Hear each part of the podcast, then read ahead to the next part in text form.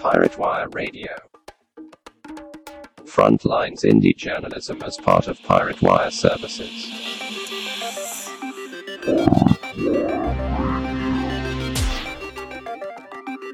Frontline indie journalism from the global south to you.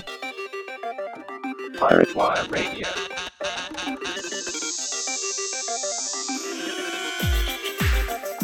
Transmission initiating in 3, 2, 1. Piracy commencing. Pirate Wire Radio.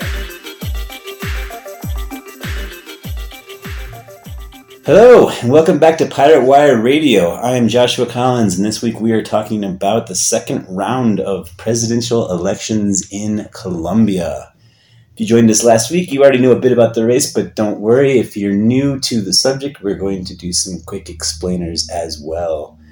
Dark horse candidate Rodolfo Hernandez made a surprisingly strong showing in the first round and now stands a very real chance of winning, although the race remains close. The ex mayor of Bucaramanga, a moderate sized town here in Colombia, is running a principally anti corruption campaign um, from a populist perspective. Most of the campaign was ostensibly right wing, though he seems to have pivoted as the campaign went on, particularly in the days just before and just after the first round of elections. This has left a lot of Latin America watchers a bit surprised. I feel like the impression on social media has been who the f- is Rodolfo Hernandez? well, we're going to break that down for you and a whole lot more. So, to understand why the results were so surprising, we need to explain just a little bit about Colombia's past. Colombia has never had a left wing president in its history as a country. And for the last 24 years, it's been dominated by a political philosophy from the hard right that is called Uribismo. This political philosophy is named after and led by former president Alvaro Uribe, who during his time as president had extremely high approval ratings, uh, running tough hand approach against rebels during the Civil War, and a lot of neoliberal economic policies. Now, he has also appointed the last two presidents, Santos and Duque. Duque is the current president. A lot of Uribistas consider the peace accord of 2016, which was pushed through Congress by Santos, to be a betrayal of Uribista principles as well as a betrayal of Colombia. That was when they signed the peace deal with the Revolutionary Armed Forces of Colombia, more commonly referred to as the FARC ending a more than 52 year civil war, the longest civil war in Latin America. Their candidate was supported in this election by Federico Gutierrez, who was not officially part of their party, which is called Centro Democrático, but endorsed their ideas and the general philosophy and had close contacts with that party. Uribismo right now has abysmal approval ratings. So they were trying to sort of endorse another party to carry on their legacy. That failed. Gutierrez was eliminated from the first round of presidential elections. So we're left now with Petro Gustavo, a leftist and former member of M19, which was a rebel group. He is the ex mayor of Bogota and a current senator running a leftist campaign and the outsider candidacy of Rodolfo Hernandez, um, who, as we mentioned in the intro, is a bit of a political chameleon. His positions have changed on a lot of issues very quickly. He was anti peace before he was pro peace, he was anti fracking, then pro fracking, then anti fracking again. And in the beginning of the campaign, he endorsed a lot of war on drugs, kind of firm hand strategies against coca production, such as aerial fumigation, tougher prison sentences. He even proposed at one point building giant open air prisons where narco traffickers would be placed. He has since changed all of those positions and is now running on what seems to be almost a center leftist campaign. His only main theme that seems to run through all of his proposals is that he is, or claims to be, extremely anti corruption. It's interesting because he's actually being investigated for three different cases of corruption, one of which involves allegedly taking a $1.5 million bribe for a construction contract while mayor of Bucaramanga. But I digress. To explain where we stand right now, we reached out to Dr. Olga Gonzalez. She is a sociologist, an investigator, and a political analyst on events here in Colombia. Bueno, el panorama electoral cambió. The electoral panorama changed completely on Sunday. Three electoral philosophies faced off the campaign of Gustavo Petro, a leftist or center leftist, depending on how you view him. The second is the campaign of Rodolfo Hernandez, who represents an outsider campaign. And the third was Federico Gutierrez, who represented the philosophy of current President Duque, who came in third. And well, you can't say that the right was completely eliminated, but popular will clearly rejected the hard right philosophy of the current administration. The results, however, don't leave much room for Petro to grow. This is Colombia and anything could happen, but right now, just looking at the numbers and considering where the voters who didn't vote for Petro might end up, it looks like Rodolfo has the best chance of winning. Since the surprise victory of Hernandez in the first round, a lot of media attention has been focused on his campaign and what he might do as president. And since a lot of his positions seem fluid, and since he doesn't seem to fear policy reversals, we reached out to Will Freeman, who is an academic, a journalist, who spent some time as part of his anti corruption studies talking with the Rodolfo campaign last year. And this is what he had to say. There are two issues that for him clearly rise above the rest. Those are anti corruption, one. And on that issue, I would say that he has a very good understanding of how corruption works in Colombia. Um, so just as an aside here, like when I asked him, how do you think corruption works in Colombia? He went in, he dove deep into how public contractors work with regional, you know, political machines all over the country to steal money from overvalued public contracts. And, I, you know, I think that that's like a much better description of how, of like actually what the problem of corruption is than like, you know, someone like Fajardo will tend to offer like, oh, it's a problem of culture and we need education. Like, for those who may not be familiar, Fajardo was a centrist candidate who was eliminated in the first round after receiving about 4% of the vote. Um, Rodolfo actually understands how corruption works in, in Colombia, and at least like rhetorically, he puts a lot of emphasis on fighting it. Whether he has a plan to actually fight it, like that's another question. He's been pretty vague about that. Um, just saying that he'd demand more results of the judiciary.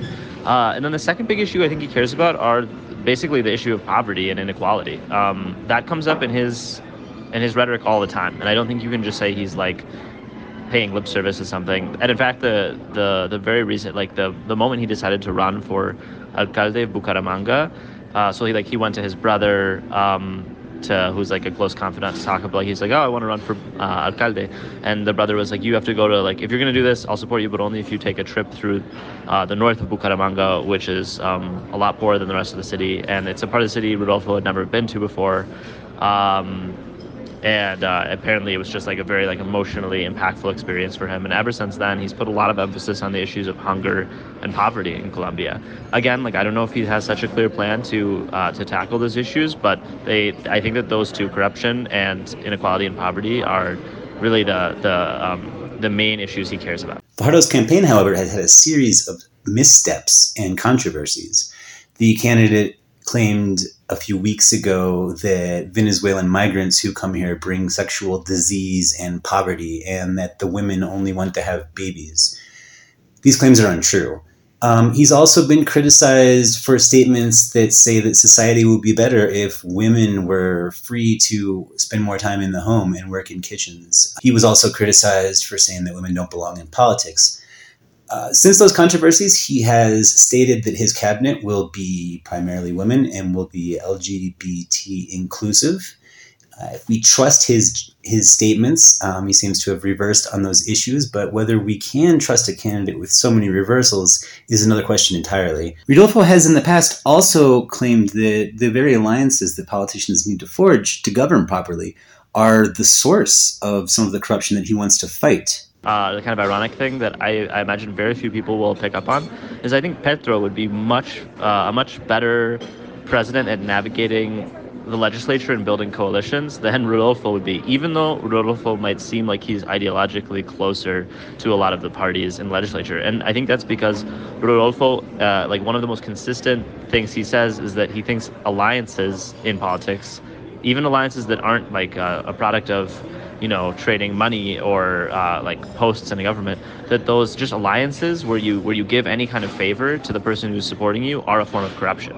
And um, you know like on the one hand you could think oh that's just like a nice talking point um, you know to seem like he's this like total outsider and like a complete purist. But like look at how he's run the campaign up until now right? Who are his allies? Like he just forged this alliance with uh, Ingrid Betancourt, but um, you know, not clearly. I don't think she had like any support to bring him even, so he's not getting that much from it. Um, I think this is a guy who really believes that like most types of alliances and transactions in Colombian politics are just another expression of corruption. So I think he could very easily just like. Um, find himself opposed by the legislature and then just like go on TikTok and on TV all day and like scream about how they're all like uh, a den of thieves. I mean, he said he said that 80% of politicians in uh, Colombia are ladrones, right? So, um, yeah, I think he would have like, even more conflict with the legislature maybe than than Petro, but that's just a conjecture. Because he was an underdog candidate for most of the campaign, Rodolfo has managed to avoid a lot of media scrutiny up until now. And as that changes, he seems to be realizing that he doesn't have the answers for some of the questions that he's being asked. And as part of that, seems to be rethinking this idea of alliances. Um, this week, he reached out to Fajardo, who we mentioned earlier, the centrist can- candidate who was eliminated, as one of those potential campaigns. Dr. Gonzalez explained a bit why that might be happening. Rodolfo Hernández mm, es un candidato. Rodolfo Hernandez knows, one could say he's even obsessed with reducing government spending and ending corruption. But he isn't someone who's familiar with statesmanship. He doesn't know much about international relations or feminist movements, for example, or mining or environmental issues. To summarize, he isn't familiar with a lot of subjects that are critical to governance in Colombia. But he says he knows how to manage. He knows how to appoint people to handle these things. And maybe that could work, but it has its limits. What we're seeing now is that Rodolfo is making gestures to other politicians that were in the race. He seems to be seeking to build alliances. He's reached out to Centro de Esperanza and Sergio Fajardo, as well as other campaigns. There is a mutual need between the two groups. Rodolfo needs people who understand these topics he isn't familiar with and who've operated on a national stage. And these candidates who did poorly in the elections are looking to form relations with the next government in order to implement their agendas. And the other dynamic is that right wing forces, as well as those politicians and pundits who represent Uribismo, hate Petro. They believe him to be a communist and a guerrilla and are willing to support anyone who opposes him. Rodolfo seems to be learning that campaigning and actually governing are different things and modifying his campaign based on newfound media attention on some of his more controversial statements. Another issue that has arisen recently that is causing worries among some observers is the proclivity of Rodolfo to admire people who be considered strongmen. His campaign advisor is the same one that got Nayib Bukele elected in El Salvador, who recently suspended constitutional rights and conducted over 30,000 arrests without warrant as part of a crackdown, supposedly, on gangs. In the past, Rodolfo has admired Bukele and even went to El Salvador with the hopes of meeting him last year, although Bukele rebuffed the offer at the time, leading a lot of people to worry that he might have authoritarian tendencies. A policy proposal by Rodolfo is amplifying some of these concerns. He believes that corruption is so deeply rooted in Colombian society and politics that the only way to eradicate it would be to declare what he calls a state of exception. This grants incredible powers to the presidency and it's kind of a fuzzy concept about exactly what he means. To explain what a state of exception could mean under Colombian law and where the term comes from, we spoke with Adriaan Alsema. He's the executive editor and owner of Colombia Reports. A state of exception is a constitutional law concept that allows a president or a king to rule by decree without the intervention of Congress or Parliament. The concept was invented by Nazi jurist Carl Schmitt in 1921 to legitimize autocratic rule in Germany and it helped Hitler assume dictatorial powers in 1933.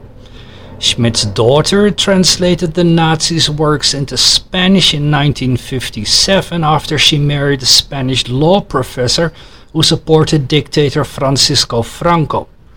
The Spanish translations of Schmitt's works became popular in Colombia and among dictators in South America amid a surge of authoritarian regimes in the 1960s. A watered down version of the state of exception was formally introduced to Colombia's constitution in 1991. Before that, the Colombian government would simply uphold an almost permanent state of siege. The Constitutional Court put major limits on the use of authoritarian powers in 2009 after former President Alvaro Uribe began abusing the state of exception constitution currently allows any Colombian president to declare a state of exception whenever he or she pleases, but only for a maximum term of 90 days instead of indefinitely as Schmitt originally wanted to. Needless to say, Colombian media and the world have a lot of questions about exactly what Hernandez proposes when he talks about this state of exception. And they have a lot of questions about his other policies as well. Hernandez has declined to participate in debates against Gustavo Petro, um, citing divisiveness in Colombian society. Some commentators have equated this more with cowardice or just he simply doesn't have the answers to these questions. Worries that he might be similar to Bukele in his approach to fighting corruption are not unfounded. But the truth is, we just don't know what he's going to do. Uh, he's a very wild card candidate, and the more that I learn about him, I've spent the entire week listening to his speeches, reading about his time as mayor, and I have no idea how he's going to actually govern. It's very clear, however, from the first round that Colombians do not want to maintain the status quo of the current administration and Uribismo.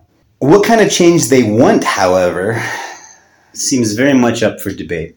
At the moment, Hernandez re- leads Petro in the polls by about 2%. That's within the margin of error of most polls.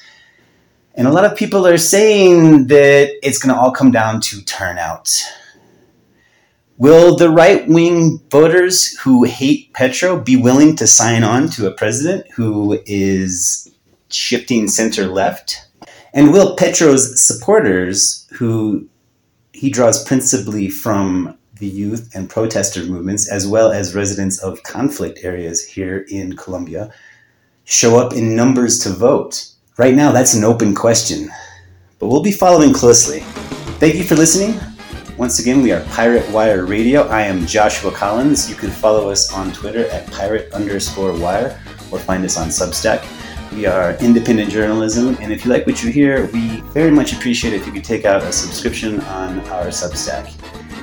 Until then, gracias por escucharnos, piratas. Be well, piratas.